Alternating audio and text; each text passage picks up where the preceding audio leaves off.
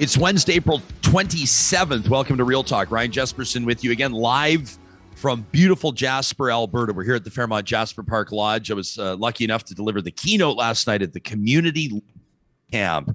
Uh, a group of uh, engaged movers and shakers uh, joining us here in Jasper from across the province, for that matter, across Western Canada, had guests in from the United States as well. Spent a lot of time talking to a guy from Michigan last night about what they're doing uh, to create stronger communities stateside. It was an honor to be part of those conversations. And, and, of course, I thought I'd stick around and have a sleepover. So here we are again, live from the Fairmont JPL, coming up in today's edition, this week's edition of My Jasper Memories, presented by Tourism Jasper. We're actually going to have a chance to check in with the director of golf operations here at the Fairmont. Tahlon Sweenie is going to join me in, in about 20 minutes' time, maybe 25 minutes. So kind of a cool opportunity. Typically, we'll go take a look at your Jasper memories or tell you what's happening in town. But we rarely fit an interview in, but it, it's it's a big time of year, especially if you're into golf. You know that your favorite courses are either open already or getting set to open, and that includes this one right here, nestled in the heart of the Canadian Rockies. Uh, the Fairmont Jasper Park Lodge Golf Course consistently ranked the top golf resort in Canada. So we're going to take you in. We're going to show you some photos of how the course is looking, or at least how it looks in prime time, and and pick Tahlon's brain a little bit. We're going to talk about the story that everybody's talking about right now. At least people that are in to the social media i mean if you're if you have a twitter account or or maybe if you don't and you have reasons why you're probably still following the story of the world's richest man elon musk and his purchase of the social media site we're going to check in with a couple of experts on this uh, dr Aimée Morrison will join us from the university of waterloo and Beverley Theresa a social media strategist that conversation coming up uh, in about a half hour's time from now. Leela Aheer, the United Conservative MLA out of uh, Chestermere, Strathmore, is going to join us in just a couple of minutes. This show is presented each and every morning by our friends at Bitcoin Well. And there's a lot of talk about cryptocurrency right now. I don't have to tell you that. I'm going to be asking Jean Charest about that on Friday, by the way. Pierre Poilievre's talking about crypto a whole bunch, Bitcoin a whole bunch. What's Jean Charest's take on it? He's going to be joining me live Friday morning, just after nine o'clock. You won't want to miss that one. If you have questions about Bitcoin in particular, I'm never going to tell you you should sell the farm and buy Bitcoin. But if you have questions about it, Bitcoin Well is where I recommend you go. Ask for Benny. Tell him Jespo sent you. You can find him under the sponsors tab at ryanjespersen.com. Real Talk starts right now. Here's Ryan Jespersen.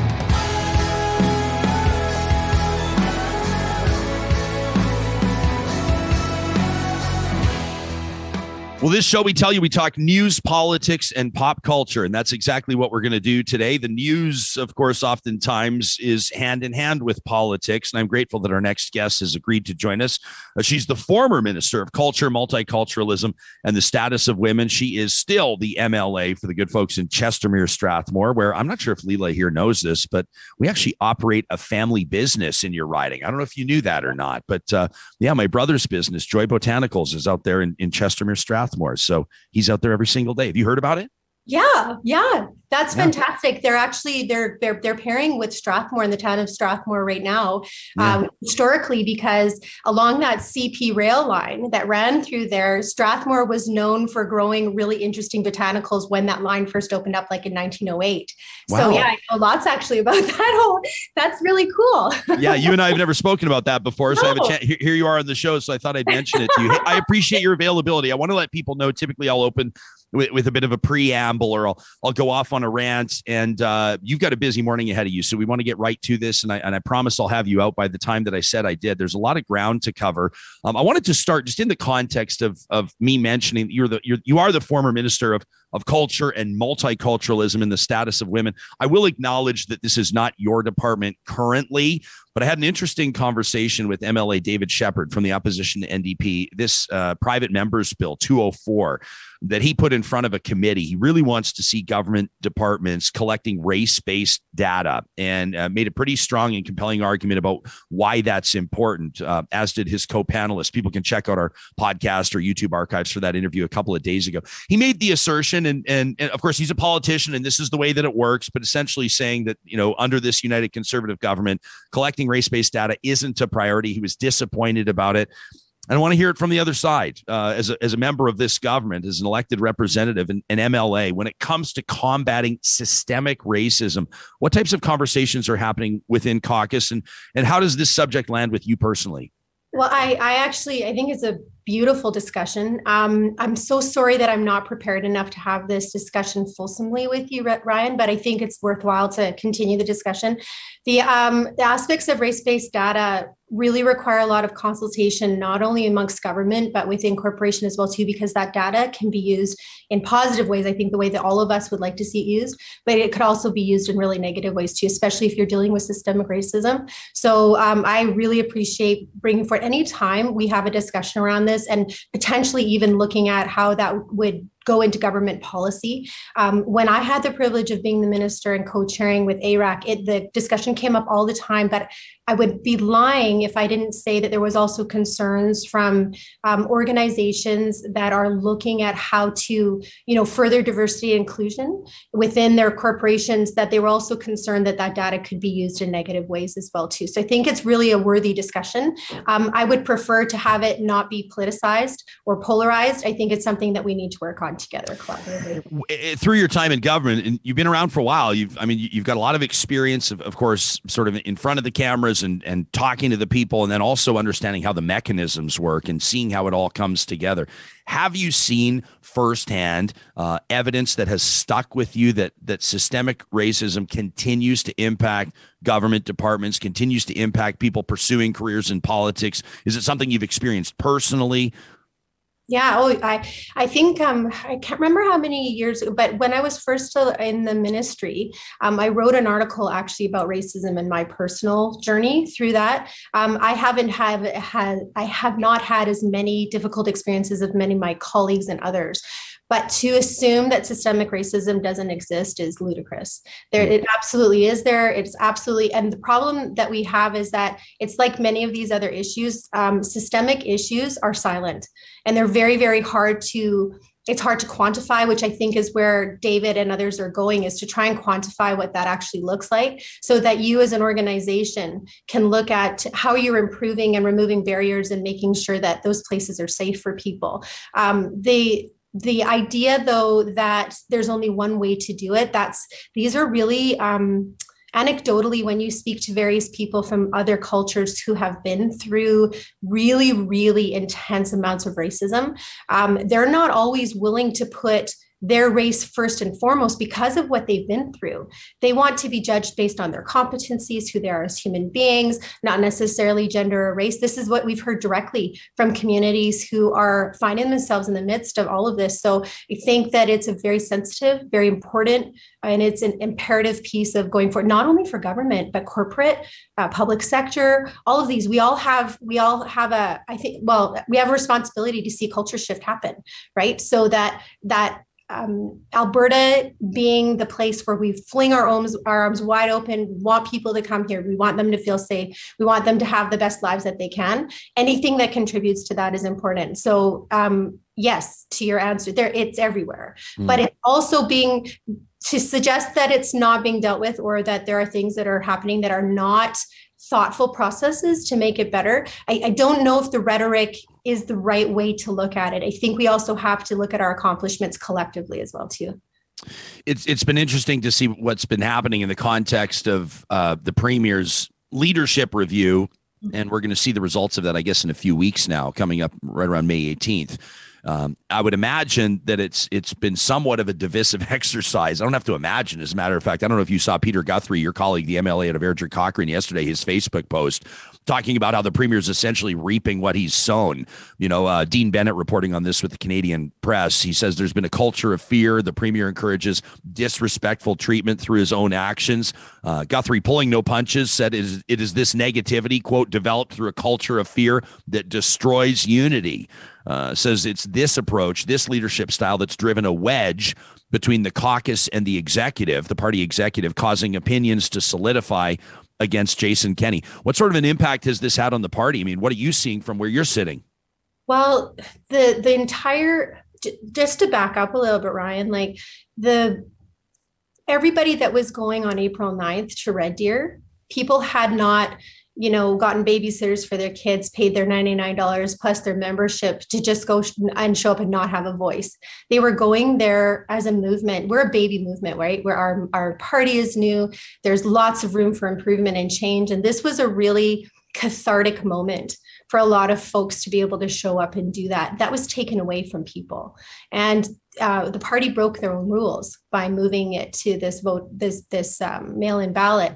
So there is so much concern when it comes to like what what peter is saying um, you can't mandate unity. You have to lead with inspiration. You have to look at your family that you're in and how is it that you bring that talent and that strength together? You don't go and say that you're going to be stronger and tougher and you know mandate you know people's loyalty to you. You have to earn that. You have to you have to put people in positions whereby the defense of the decisions that you're making are collectively again together you're showing that you have the betterment of your community and the and the and the province in the in all of the mirrors right? Side view mirrors first forward behind you everything. So i would suggest that you know you have to lead with grace and you have to lead by example. If your own staff are are saying disrespectful things about elected duly elected officials ryan we're not just here because we just showed up one day. Mm. you know we represent uh, you know thousands of people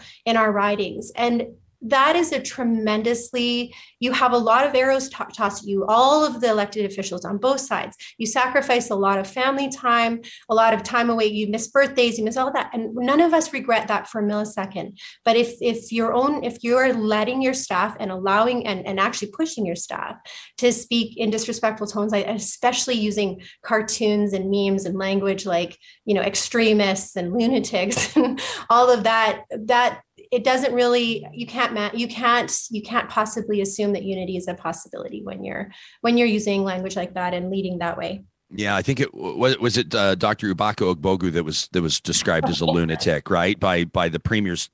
I say you know by the premier. I mean it was from his Twitter account, and and who knows who's writing those tweets. I mean I think most people have a pretty good idea. You're, you're specifically talking about the staff in the premier's office. And a lot of people have been talking about this how, how this premier, through the course of his political career, has sort of insulated himself from controversy by surrounding himself by these soldiers that will really do the dirty work. And I've tweeted about it. I've been quite outspoken about it. How I believe it's quite frankly unbecoming for whoever holds that office, the office of the premier of a proud province. It doesn't matter the premier of whatever province. Uh, but I know that it's been really problematic and not just with people that that either would or wouldn't vote conservative that do or do not support Jason Kenney. I think by people that just pay attention to politics, by people that have minimum standards, uh, expectations of how government should function and how elected officials should represent themselves. You've been around for a while. Wild Rose Party MLA, obviously United Conservative MLA. You've been reelected, which is uh, obviously a big deal and says something. And, and you've been challenged uh, strongly in your in your writings, and, and and you're still there. Have you seen behavior like this before? I mean, how would you contrast the tone or the structure, the behavior, the operations of this premier's team, his office, versus what you've seen in past? We've seen it lots before, but Ryan, you can't base your own behavior on the lowest common denominator. I could go into lots and lots of stories about, you know, stuff that was said during the NDP time as well too. I mean, there was lots of things, but I'm not I can only I can't use that as a reason to base myself on the lowest common denominator. I want to be better than that. And I want to see better than that. A, a, per, a, a premier staff will only do what they see when they're led by example right? If there if a premier leads with an example of kindness and grace and an ability to be able to talk to any subject with a, an open mind and a thoughtful process you will see your staff reflect that. Otherwise and like i said i, I could you and you and i are going to have to have several conversations because we can go over lots and lots of things that have happened in the past especially having had been in opposition before. Sure yeah. lots of things but i don't i we don't we need to ascend beyond that you know do we do we look at what's been done in the past and go well they did it so therefore well would, and yeah. I take issue with people people just going, well, that's politics these days, or that's how people are winning elections these me. days. Like nastiness is working, me. right? Yeah. It can't work, but you, you and I and others have to demand better on all yeah. sides. That rhetoric and that um, inability to be able to touch people in their hearts and communicate we've come out of some of the darkest times that alberta has seen in recent history people need us to have a face forward that they can rely on, that they trust that people can come to you that you are you know you're I, am just regular schmo. I, i'm blessed and honored and privileged to be here. But i am like every other albertan regular normal everyday albertan. I just have a tremendous amount of privilege. And i just i would hope that people could see that humility and understand that we were we are here at the privilege of the people putting us here. And that's a uh, tremendous uh, humble position you spent a lot of time around Brian Jean. He's now back in the legislature, the former leader of the official opposition. He wants to be leader of the United Conservative Party, but it's somewhat of a remarkable scenario. He wins this by election uh, in Fort McMurray on the premise that he's going to come in and try to unseat the leader of the party. I, I can't think of the last time that there was. It's not even a Trojan horse because there's he's not even hiding it. Uh, but he's sworn in and he's there. How would you describe the I, I heard that he was received with and it was relatively an unspectacular arrival at the legislature and that and that it was relatively speaking drama free but there's got to be somewhat of an uncomfortable vibe in caucus right now. How would you describe the impact of the brian jean factor? Well you know and you're right i've known brian for a long time um, and i have a tremendous amount of respect for him. Uh, the I, I don't know i look at it from his journey right? He's been through quite the journey himself to put himself in a position to sit like we're, we're in the back row you know on the far right hand side sitting together having been you know the the leader of the opposition in the past. It's a tremendous tremendous again humble position. And i believe he's there to represent the people of his riding. And all of these other things honestly we have to legislate right now. We have to work on that. And i think all of us are really focused on that. And we're all you know like you'd mentioned before everybody's in nominations. Um, god willing there will be a uh, leadership review or leadership race that will be triggered from this review. I just hope that everybody sends in their ballots. I, I know there's a lot of concern and there's a lot of frustration over all that, but I just hope people will vote and send in their ballots. Are you on the record as supporting Brian Jean in his quest to become leader of the party? Where do you stand on that? Oh, honestly, I haven't th- that part of it. That's so far down the line, Ryan. We need mm-hmm. to get through this next little part first, and we're still in the legislature, so we just really need to focus on doing that job. I, I wish I could give you an answer, but honestly, it would be so self-indulgent to worry about what's going to happen at that point. A leadership race will it's like similar to a you know um, a nomination. It won't take that much time, and we can organize that when we're out of legislature. But I'm just excited. The what a leadership race would do is it brings a lot of really good people forward.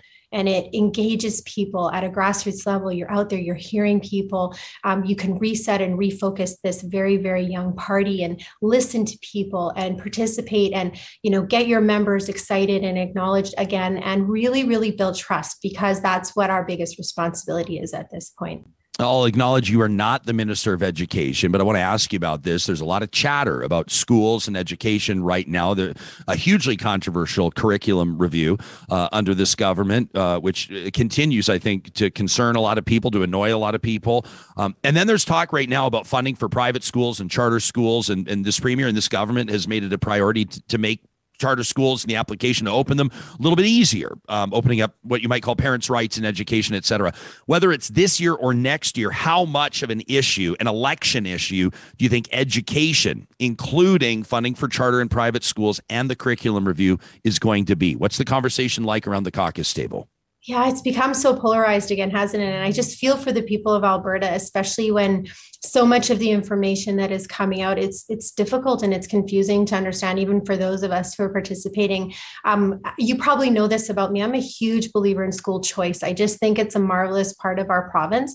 Um, i'm actually having meetings with my trustees and superintendents in the next week. I have regular meetings with them. So to kind of get the the pulse and the heartbeat of how they're feeling about how everything's going on but um, and also with all of our teachers in the riding as well too. So i don't have too much to add to that right now. All, all i can say say is Ryan is that for at least for me, I can only speak for myself. It's a regular consultation with the parents and the families and the school boards and the school authorities and and everybody. These are people I tremendously respect and love immensely in our riding. We have tr- just unbelievable representation at the table. So I'm sorry that I can't speak to that more at this point. no, I appreciate you taking the question, and, and we'll circle back. I mean, it's it's an ongoing conversation, obviously, right? Yes. Um, yes let me i know you have to go but i want to ask you about your member statement yesterday uh, there there are, are, issues and, and subject matter that people would expect to be addressed mm-hmm. at the alberta legislature. And then there's an issue or subject matter that that might surprise people certainly intrigue them. You, you spoke yesterday about about fgm can you take us into it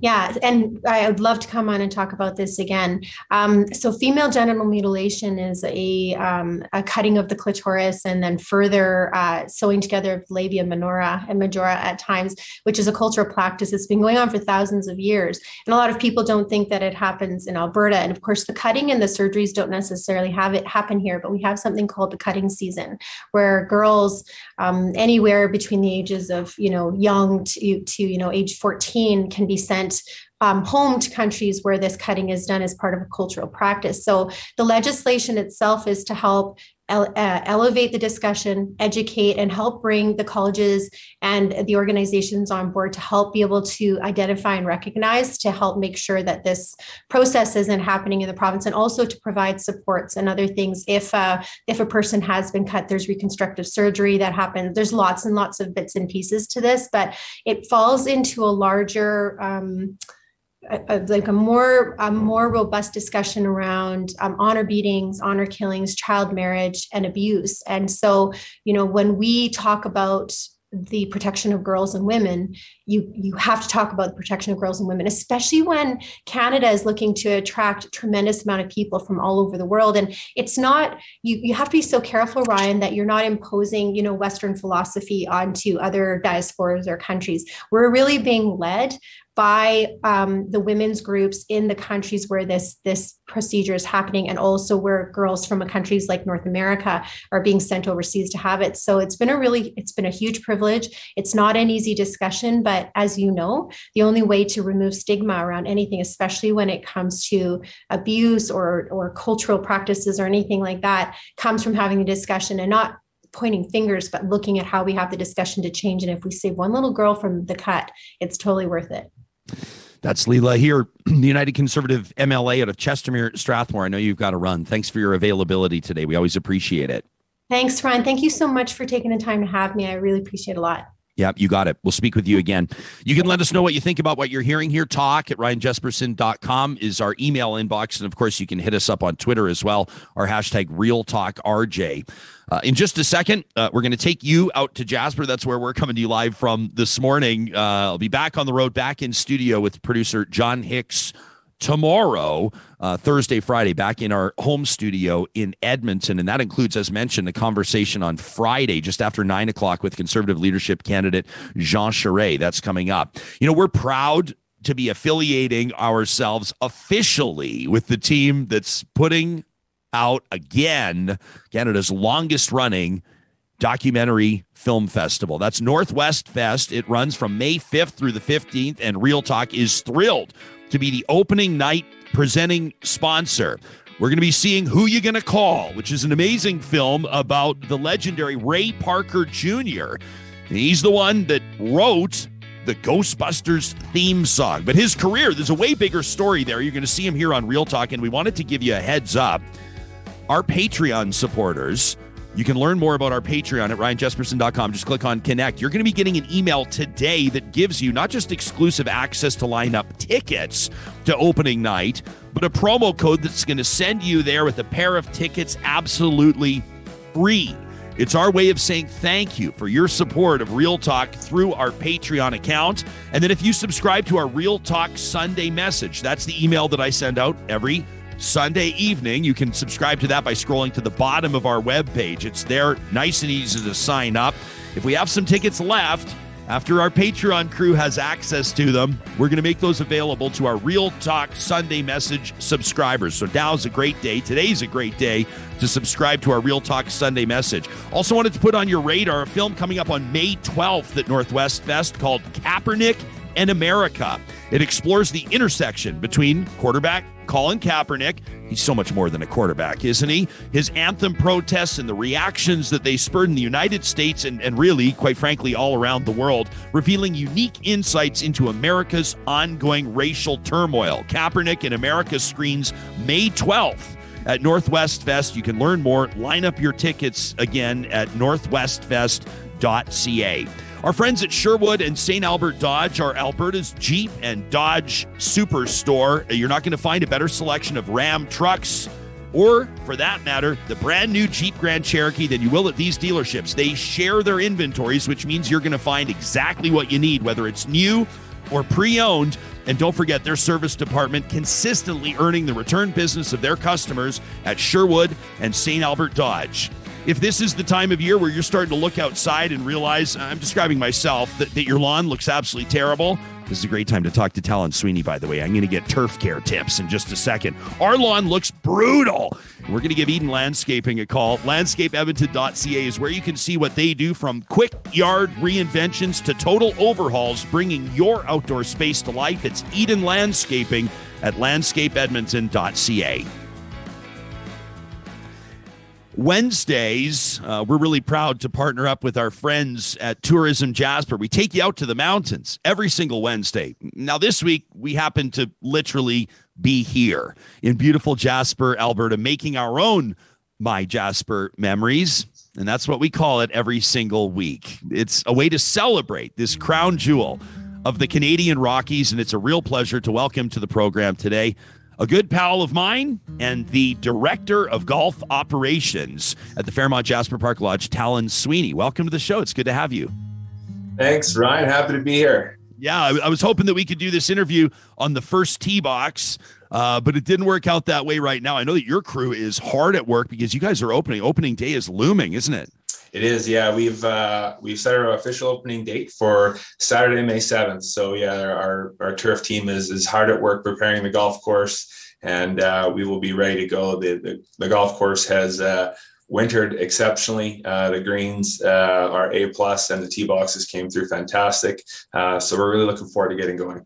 Uh, uh, hey, Tahlon, I'm not going to ask you why my lawn looks so lousy. I, I, I, have suspicions with regards to why it looks so lousy, but I know when you're talking about a golf course, and and quite frankly, the course that number one, I mean, it's consistently ranked number one, the golf resort in Canada, consistently one of the top courses in Canada. Do you hold your breath a little bit when uh, after these harsh winters? I mean, you're right here in the Rockies.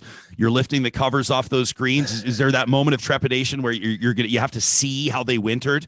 Uh, at times, a little bit. I mean, I think you need to. I think the reality is uh, we have a golf course in the middle of the Canadian Rockies, and the winters can be very harsh. Um, but uh, you know, as long as your your your turf care team does an exceptional job uh, and has the time to to put the golf course to bed properly, um, ensure the turf blankets are on the course and on the putting greens, um, you're going to have a good opportunity. Obviously, um, Mother Nature can do its thing, uh, but uh, fortunately, this year everything has has turned out great. So we're we're really looking forward to it. Uh, where I'm staying on the property right now, I'm, I'm I'm just right by the 18th fairway, and I was walking into work this morning. Came in a little bit early. I've got a coffee, and I was a little bit off in my own world, and uh, and I'm, sort of gazing off on, and, and, I'm imagining I when I played 18 last year, uh, brutal slice, lost a ball, I was choked. It was a terrible way to wrap up the round, and so I have I got to come back and avenge that this year. Point being, I'm daydreaming and I look up and all of a sudden there's an elk about 60 feet from me. And I kind of went, oh, I got, I got to have to adjust my course. That's one of the special parts of playing this course, isn't it? We've seen the grizzly. Uh, I think it's on hole three. We took our grizzly par a couple of years ago. I mean, it's a really special element you don't get on a lot of courses. Yeah, absolutely. I was going to say, I was going to ask if you if you saw some of the elk on the course. Obviously, the course is um, built built inside the wildlife corridor, so our elk are allowed to, to roam freely throughout uh, some certain holes on the course. So um, yeah, it's always exciting to see, especially when you're a first time player coming to Jasper and you have an opportunity in the first two months of the season to see, you know, potentially a grizzly bear, black bear, some elk, you know, um, coyotes, mule deer, uh, white-tailed deer. So there's lots of different wildlife here in the national park, and um, usually you have a good opportunity to see some of that when you're playing those first two months of its opening season. Is there something about the certain types of grasses on the on the greens or the fairways that attract the Grizzlies in particular? I mean, I've I've sat there and watched them before from a safe distance, obviously, uh, but, but you can see them. They, they really love that grass. Is there something about it? Well, it's the typically it's the first spot to, to start on thawing actually having some grass right? So mm-hmm. um, you, you'll see a lot of the the bears will come down signal mountain a few other mountain ranges. And you know obviously when that snow starts to melt off and you know you get some fresh green grass there um, it's uh, looks pretty tasty to some of that uh, some of the animals out there Yeah, no kidding. Um, we've got a, a significant part of our uh, listening audience, of the audience that tunes in on YouTube, calls Alberta home. Um, and I'm not sure everybody knows about the Alberta resident rate. I wanted to put this on people's radar that they can golf for a bit of a discount. What they just have to show a driver's license. How does it work? Yeah, absolutely. So you know, we offer all Albertans a 20% a discounted rate, um, and yes, they would have to show uh, proof of uh, proof of residence within uh, the province of Alberta.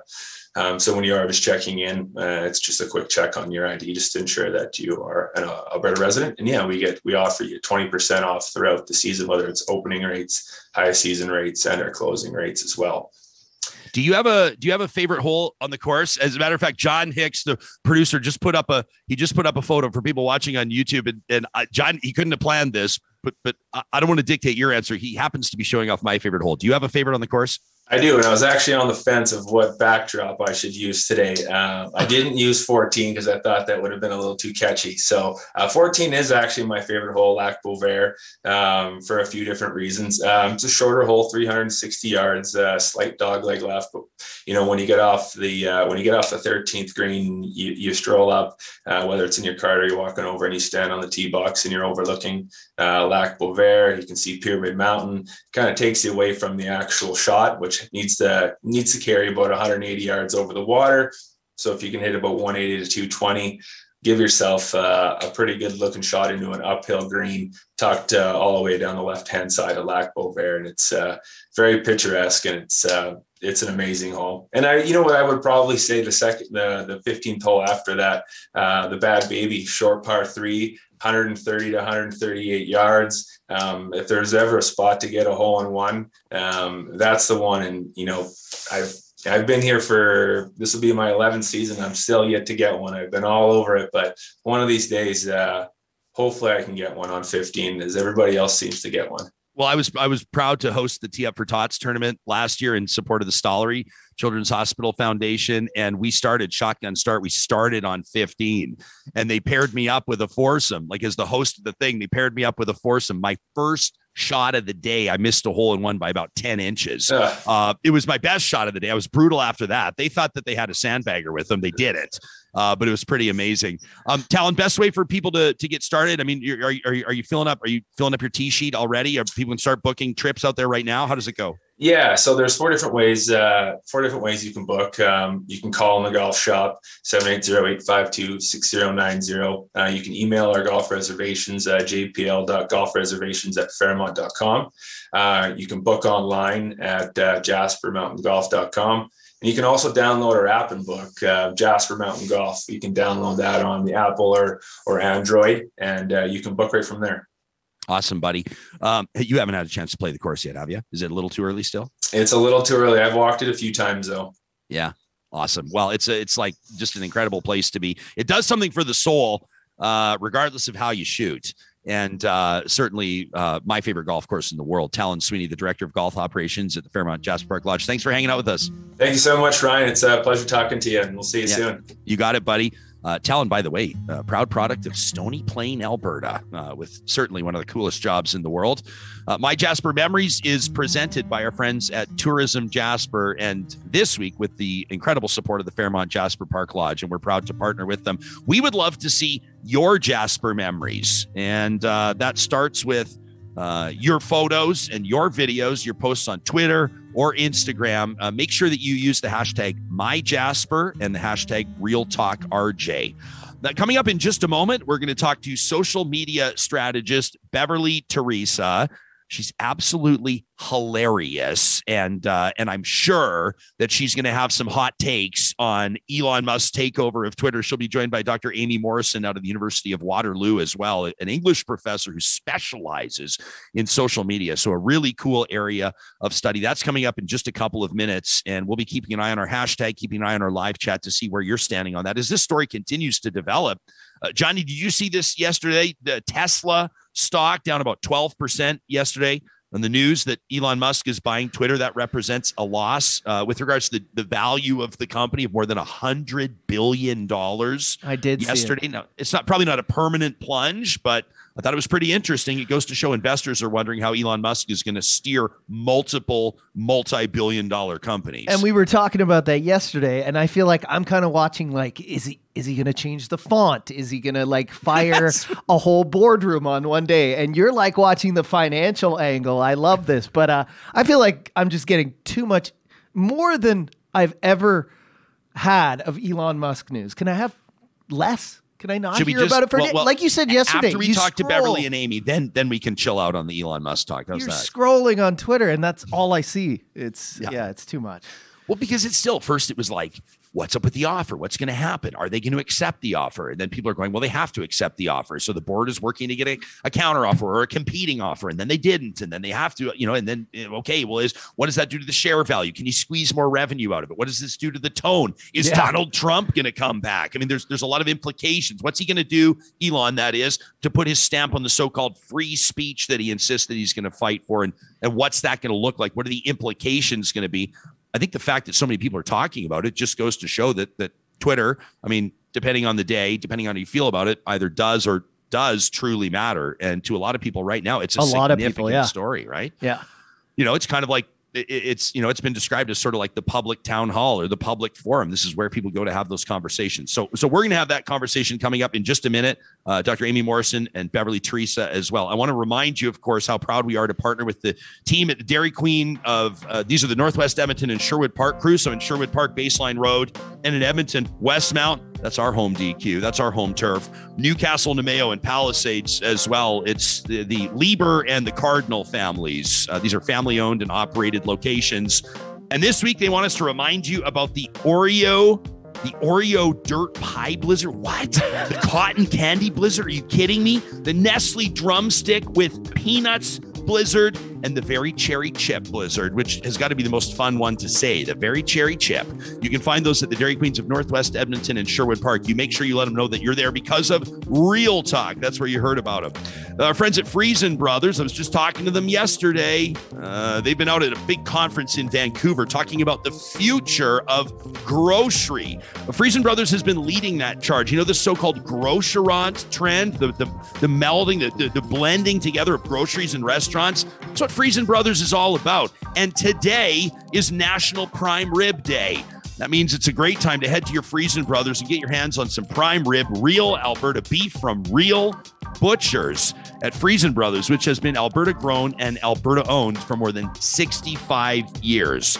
And speaking of our hashtag, Park Power is powering that hashtag, Real Talk RJ. They're your local and friendly utilities provider in the game with internet, electricity, and natural gas. You can compare rates today, including those fixed rate options, which I know are appealing to a lot of people right now. As it seems the variable rates are not just unpredictable, but skyrocketing. Parkpower.ca, you can compare your rates today. The promo code 2022 Dash Real Talk is going to get you $70 off your first bill with Park Power. I feel like I don't really need to, to tee up this next story because everybody's talking about it. Seems like everybody knows that the world's richest man, I mean, barring unforeseen or extraordinary circumstances, now owns Twitter. Elon Musk. The question is, what stamp will he put on it? How will he live up to his promise to ensure that it is a bastion of free speech? And what does that mean for the millions of users around the world? Dr. Aimée Morrison is uh, an associate professor of English at the University of Waterloo with a fascinating focus when it comes to her work. She talks about social media as a platform for, for biography and activism through hashtags, selfies. Uh, She's been working on a book about selfies, as a matter of fact. Uh, her research engages with emergent forms of social media as a set of complex and consequential rhetorical, literary, and social practices undertaken by ordinary people. Beverley Theresa is without a doubt your favorite social media strategist, helps businesses through social media training, consulting, and management. She's been doing it for about a decade, including work with the United Nations Association, Rogers, and many other notable companies. Uh, to the both of you, welcome. We're so happy to have you here. Uh, Dr. Morrison, let, us start with you. I want to start with general thoughts. And by the way, I want to encourage both of you to, to jump in and interrupt me, and let's just treat this like we're having coffee this morning. But where's your head at? We've had a couple of days to process this uh, this news. It's it's a huge takeover. It's one of the biggest internet acquisition deals in human history. How are you wrapping your mind around it? Uh, it's funny to me that uh, Elon Musk is is describing his desire to create um, the world's biggest public square, um, and he's doing this essentially by taking it entirely private. Right. So this uh, there's a columnist in the Washington Post. Um, Robin Givhan discussing this today, sort of saying like it's it's a bit of an irony to say like we want to have a public commons, which is ground held by the public, paid for with civic dues, where people can go and express themselves as citizens in a group of citizens. We can't sort of create that um, when one gajillionaire buys the entire site um, and then says that he wants to create a space for the public by taking this company entirely out of public control and returning it to private control. How about you, Beverley? Like generally speaking, what are you focusing on right now? What's really capturing your attention on the story? Mostly from the user end because I've been using Twitter since 2008. I'm I'm in love with it. and would like to marry it, but also like I'm just I'm I'm kind of on the fence. I'm really super excited to see where it goes, but also kind of nervous because I feel like it's like my social media baby. And as a marketer, um, him talking about how he doesn't maybe want to show as many ads and things like that. So, how does that impact my industry as well? Yeah, how does that impact your business? That's an angle that that I haven't had a lot of people talk about. You know what? I, am intrigued by Beverley. You, you you use the word excited, like so. You're not you're not automatically or inherently opposed to this. Can can you see a potential positive outcome? So I watched Elon Musk on the TED interview and where he actually referred to it as the town hall. And there, he came up with some interesting things like he wants to make the algorithm open source, meaning that anyone can view it anyone can um, recommend edits. He wants to upload it to GitHub, which is a code repository website. So really, it's like going to be if if it if he does what he says he's going to be doing um, it's going to be open to everyone to see the code. So it can't necessarily have a balance of for politics right and left or um, like and he said also the free speech I, I have the quote written down free speech is if someone you don't like is free to say something you don't like. So while free speech his free version of free speech is still going to be following the laws um, that the government sets um, but it doesn't necessarily mean you can go on there and be like i want to kill this politician Right. Yeah. Dr. Morrison, can you take us into that? I mean, the, the free speech angle, a lot of people are, yeah. are saying, well, what constitutes exactly free speech? I mean, would you, would you, uh, could, could you make the argument that, that Twitter has clamped down or has compromised free speech, do you think, as it exists uh, to this day? Well, Elon Musk is a free speech absolutist. And that means that for him and people like him, and they are numerous, that the answer to speech is always going to be more speech. So if it's hateful speech, the answer is speech to counter that hateful speech. If it is um, inaccurate speech, the counter to that is going to be accurate speech. And so that is a positive um, conception uh, of free speech, right? There's the positive and the negative conception, and that's the freedom to, the freedom to say whatever you want, right? So anybody can say anything, right? So that's the free speech absolutist position. Uh, the philosopher Isaiah Berlin has a secondary part of, of free speech there, and that freedom is freedom from right? Mm. So I would like to go and say my piece on Twitter without people looking up my daughter on Instagram um, and then telling me that they know who she is and I'm a loveless shrew and I have a big nose and they're going to write to my university president to try to get me fired, right? So some of these acts of free speech that are freedom to are the freedom to harass people to the point where they're driven off the platforms. So if you are one of these guys that likes to be like, just being devil's advocate for a minute or like but what if or like thought experiment um, and none of it attaches to your personal life um, you're going to have a great time just yelling at people on the internet. Um, and i'm i've had that experience of being yelled at on the internet and a certain amount of that i can take but when people start um, sexualizing me or when people start trying to get into my DMs, which I've had to close uh, so that, that people would be sending me very rude things, very hurtful things, very upsetting things. And the point of their free speech is to suppress my speech, is to make me so scared I don't come back. Right.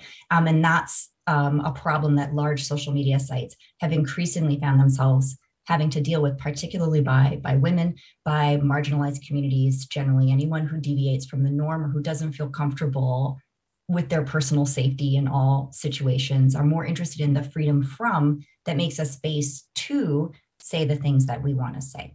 Mm. Uh, just based on body language, Beverley, I can tell this is resonating with you definitely like i've been yelled at online countless times mm-hmm. and it mm-hmm. is it is really scary it's something that all social media platforms are dealing with um, i think we have to remember that it's an option to be on social media it's not a right like you don't have to be there at all um, but definitely like if you want a, a safe space twitter is not the safe space that you think it is Is that, but is that kind of like Aimée? I'd love to pick your brain on this too. Is is that is, is that in a way giving Twitter or or for that matter any uh, social media platform a, a, a, bit too generous of a pass? Um, like, is it? I don't know, Beverley. I don't know. But you can you can tell me if you think this is unfair. I'm just I'm this is just occurring to me. But you know that whole idea of of you know in in in a, in a horrific circumstance where there's been a sexual assault um, you know, there was that that prominent judge, Robin Camp. You know, why didn't you keep your legs together? He asks a woman, a survivor, testifying on the stand. Or people are saying, well, what was she wearing? Or how was she behaving? Or was she? Is that is that the social media equivalent to to say? And I'm not saying you're saying this, Beverley, necessarily, but um, you don't have to be here. Like, why don't you just close your account? Aimée, what do you, what do you think about it? Yeah, I mean, uh, Beverley and I both work substantially on Twitter, right? This is part of my job to do this, right? I fart around on the internet for a living. It's a huge source of personal connections for me um, and work connections. It connects me with journalists. I expect that you found me because I'm on Twitter, right? You know me from these spaces. Everybody knows me from these spaces. Um, I get a lot of good out of doing this. Uh, and I don't think that I should have to develop a thicker skin for hate speech um, and doxing or say, well, my option is to sort of close up my account with my 7,000 followers and all the professional and personal benefits and access to the public space it gives me because um, we have to let everybody speak, right? But that kind of let everybody speak means that some of us are just going to leave because it's not it's not safe and and everyone deserves to be able to be heard online even if sometimes that means that some people have a little bit of their capacity to speak constrained Beverley, have you have you been in a, a, position like that yourself? I mean, have you have you? I mean, I, of course, this is your business. Like like Aimée's saying, same deal.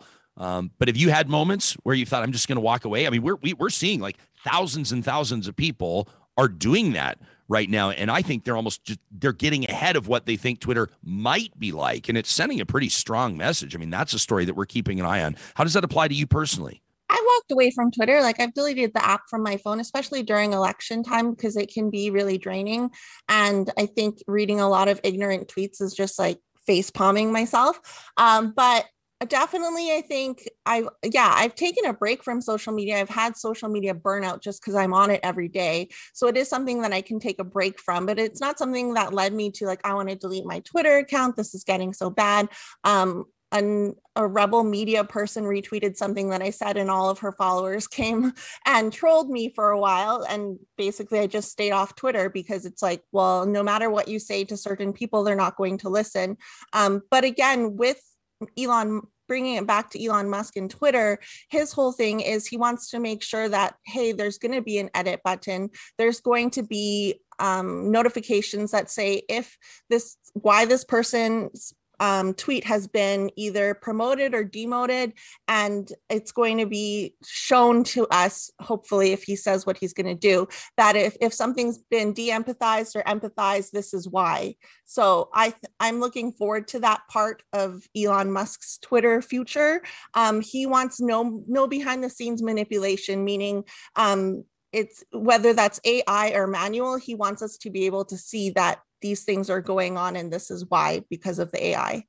Mm. It's like we're talking about the guy that's uh, you know owns or has, at least steers companies that are making EVs mainstream that are sending you know rockets into space and and hoping to I, I, know sort of like change that game. So Elon Musk certainly is a is a big thinker and he's certainly ambitious. I I'd be curious to know how much he actually understands about the operations of Twitter and and why some things are the way they are and the potential implications of making some of the changes that he says he's going to make.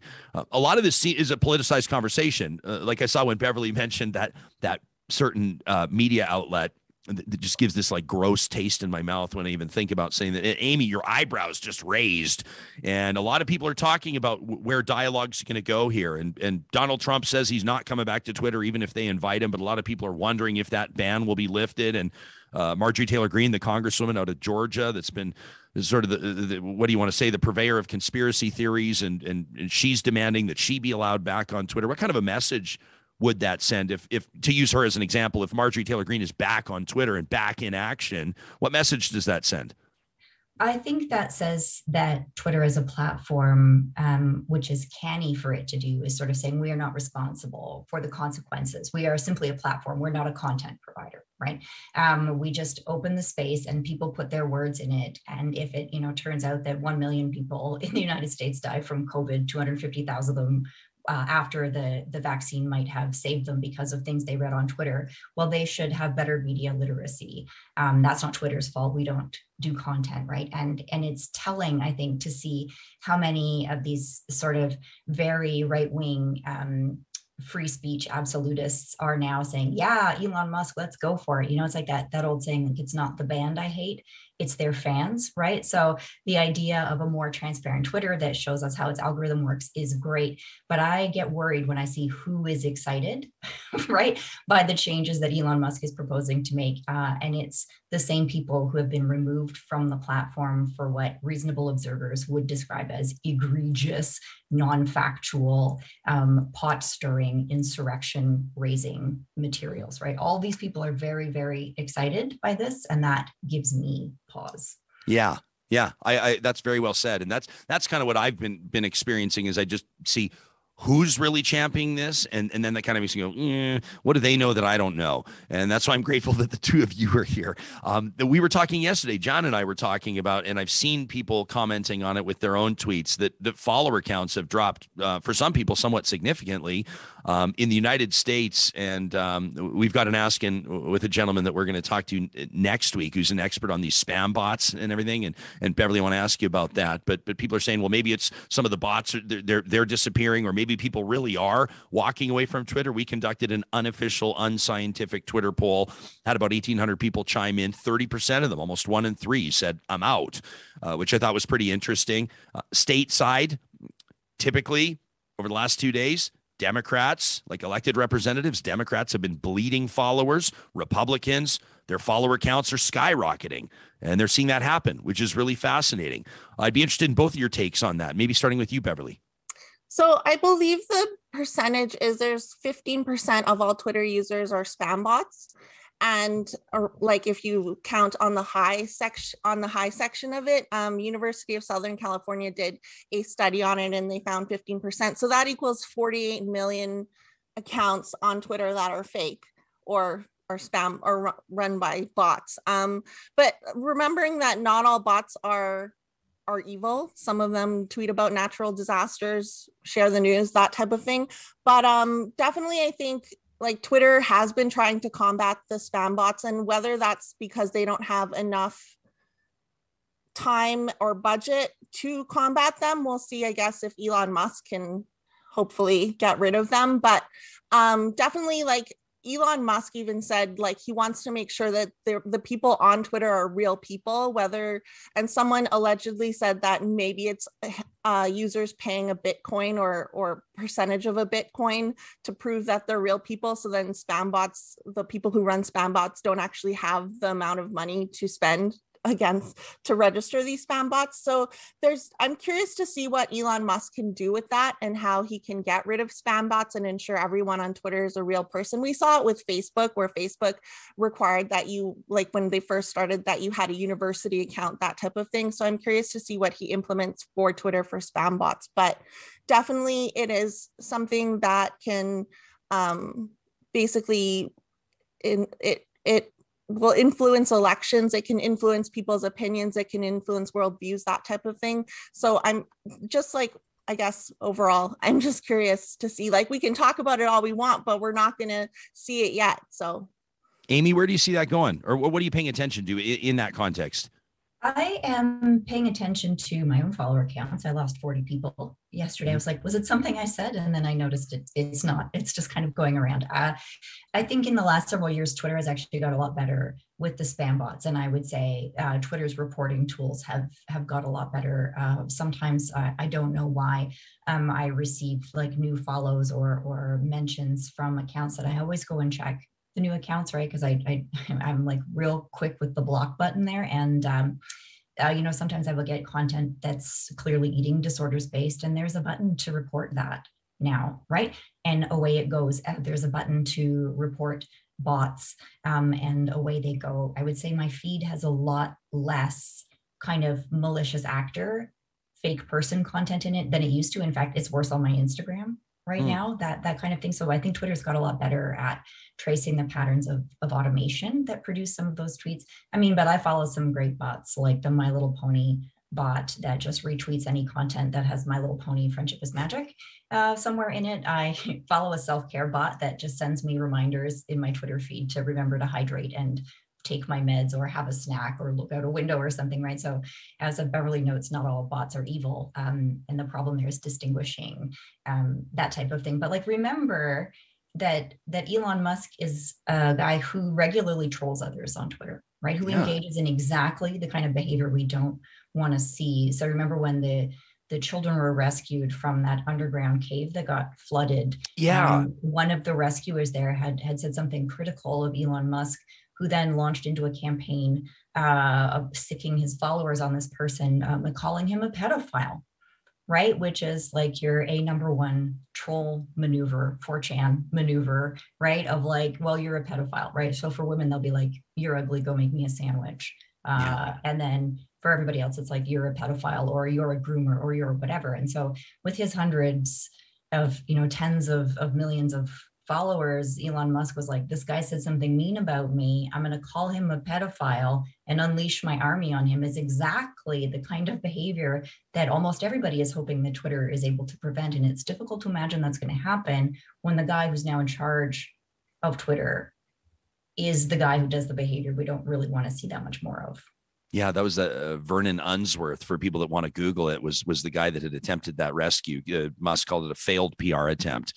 Uh, and then there, and then there's also like there's anecdotal stories of uh, just to say uh, was it a graphic designer? It was somebody, some tech guy that had ordered a Tesla, and then he'd been critical of Elon Musk or of Tesla on Twitter. And then order he had canceled. his he had his order canceled. Yeah, was, you know. So I've, I've seen some people joking, saying, "I'm not going anywhere. I'm going to stay here on uh, Twitter and and you know keep posting photos of like Elon Musk and Ghislaine Maxwell or or whatever. Keep posting criticism of Elon Musk.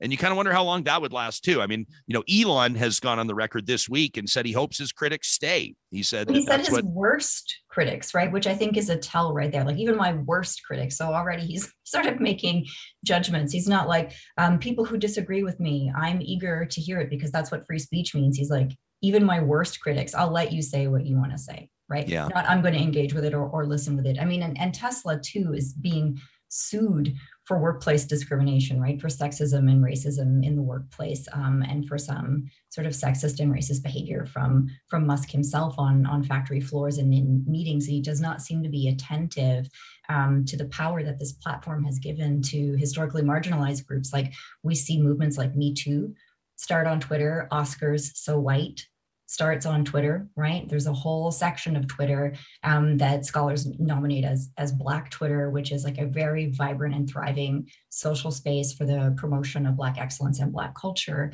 Um, and I, I don't think Elon Musk has any idea about the very different uses of Twitter undertaken by very different types of communities, some of whom need to be protected from the actions of some of the other communities in that space. Aimée, you've just you've described hashtags. I mean, me too might I don't know, is that is that the most trended hash most used hashtag of all time. It might be. It's certainly up there. It's up it's one of them for sure. Mm-hmm. um, you, your research specifically has focused on how people use selfies and hashtags um, in their activism or in their everyday lives or how they represent themselves online. Can, can you take us into that a little bit into your research specifically on hashtags? Sure sure. Um, i looked into a little bit the abigail fisher case in the united states which was a, a white woman who had not gained entry to the university of texas at austin and launched um, a lawsuit that went all the way up to the Supreme Court about um, taking down affirmative action protections there. And um, what was being promoted a lot in, in mainstream news reports um, were the talking points of that case, which was like mismatch theory, which is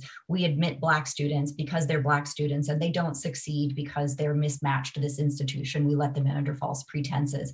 Um, and that's very hurtful, right? Um, and so one of the movements that came up on, on Twitter from Black Twitter there was around Becky with the bad grades, right? So they, they called Abigail Fisher for what she was, was someone who actually had not the grades um, to get in. Um, and then they also promoted photos of Black graduates and Black students at these high ranking, very selective institutions that sort of spoke back to mainstream news reports and talking points and Supreme Court judgments that um, you know, opined about like Black students are not prepared. They go to bad high schools, they all flunk out, and they just flooded social media with images of themselves succeeding, giving them access to a kind of public space um, to narrate a counter story that was different from what newspapers and jurisprudence were showing us, right? And, and a platform like Twitter is the only place that something like that can get so big that then it gets covered by the New York Times, right? And so those stories become part of mainstream news coverage in, in ways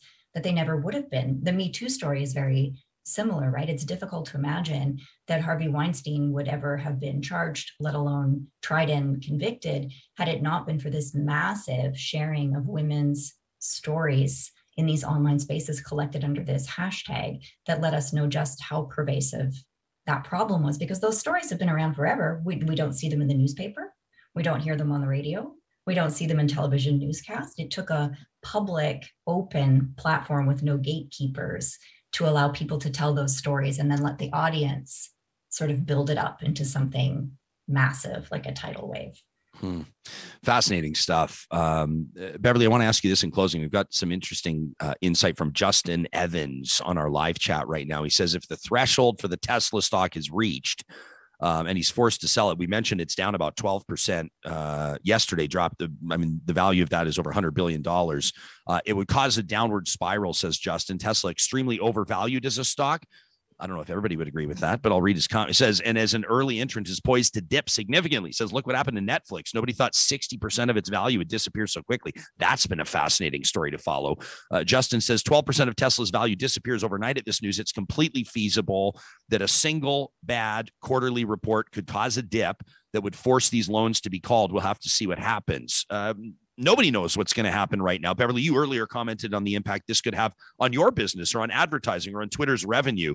Uh, it's obviously a huge purchase. Some are suggesting that, especially with the founding CEO, the former CEO, Jack Dorsey, his endorsement of this sale, that it's in a way, maybe even a veiled indictment of Dorsey's successor and of Twitter's recent performance when it comes to revenue.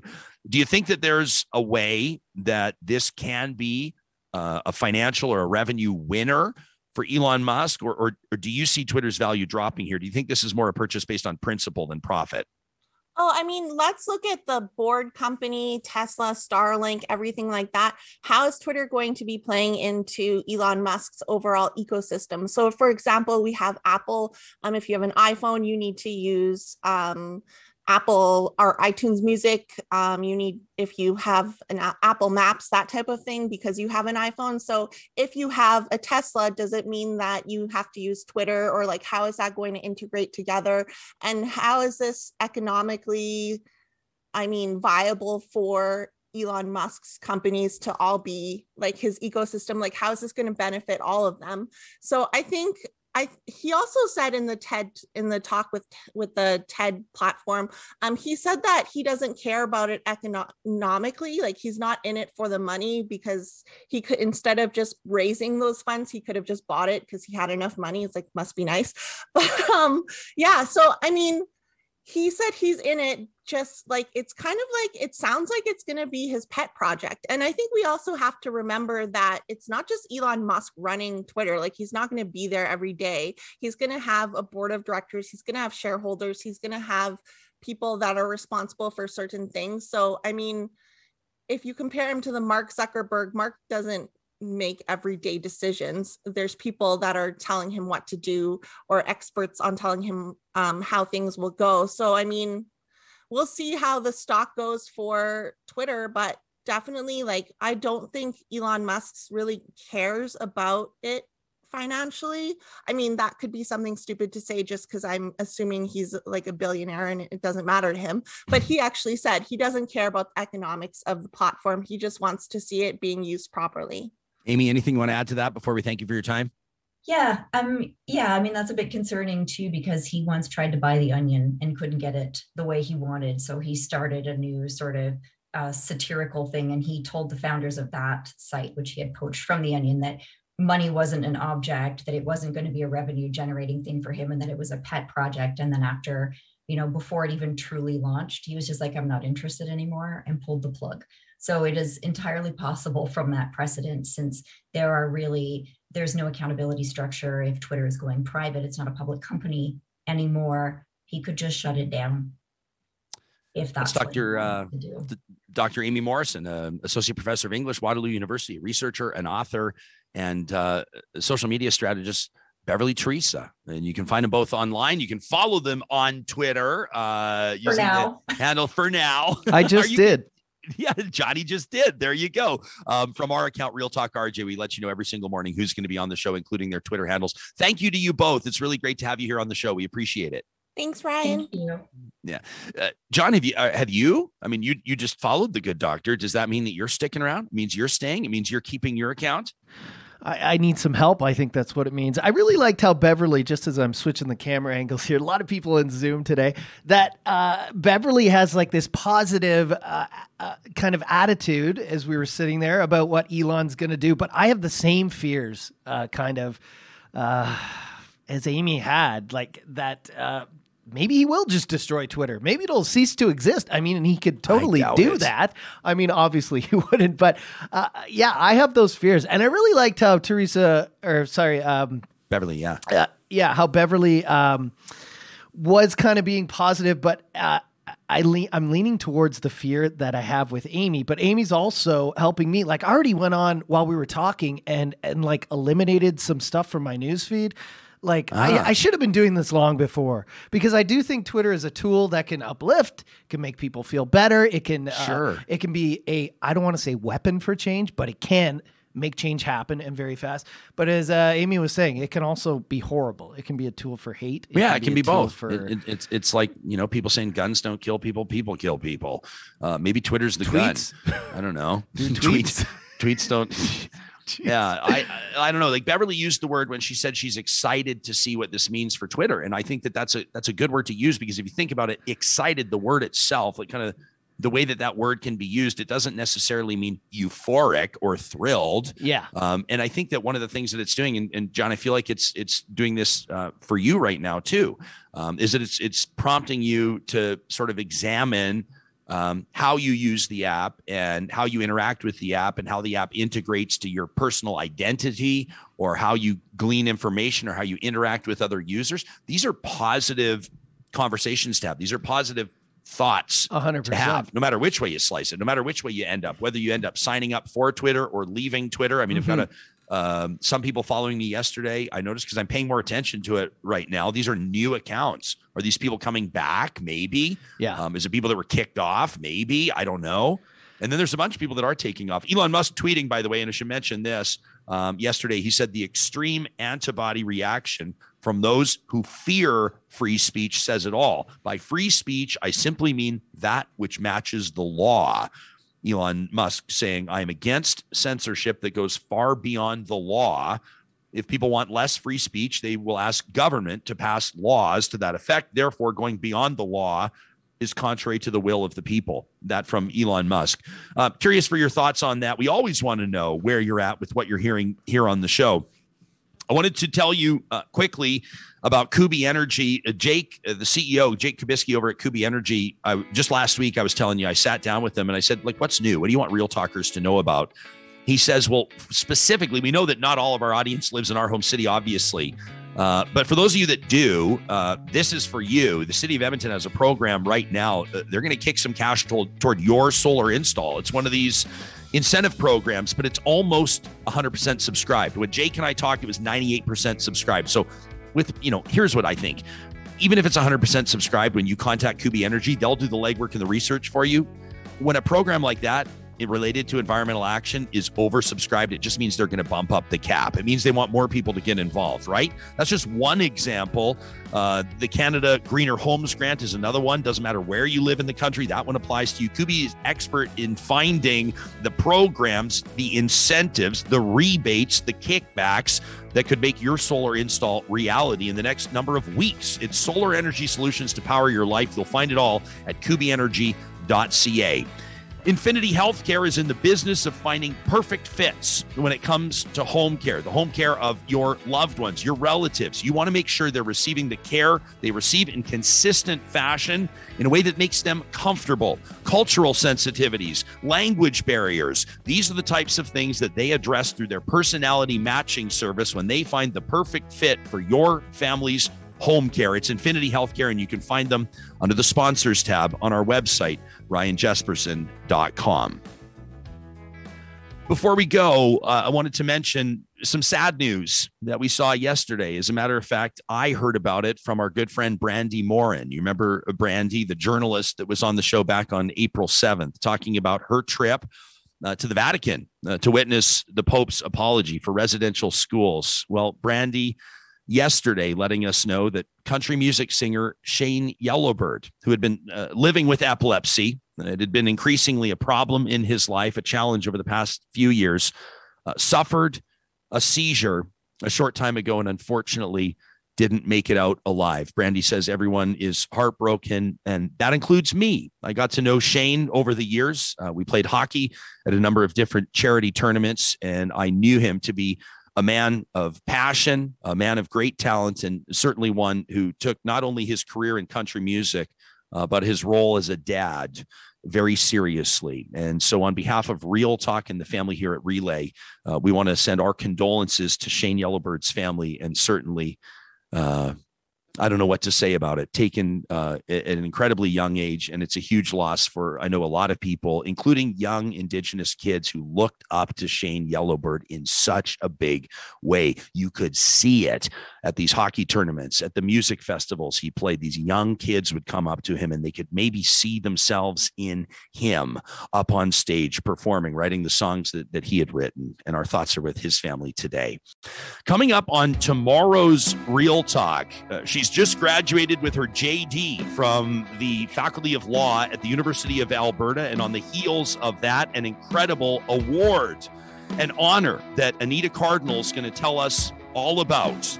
I can't wait for that conversation. Plus, on Friday, as mentioned, conservative leadership candidate Jean Charest will join us in lieu of the Real Talk Roundtable. Tell your friends. We hope you'll tune in. We'll see you then.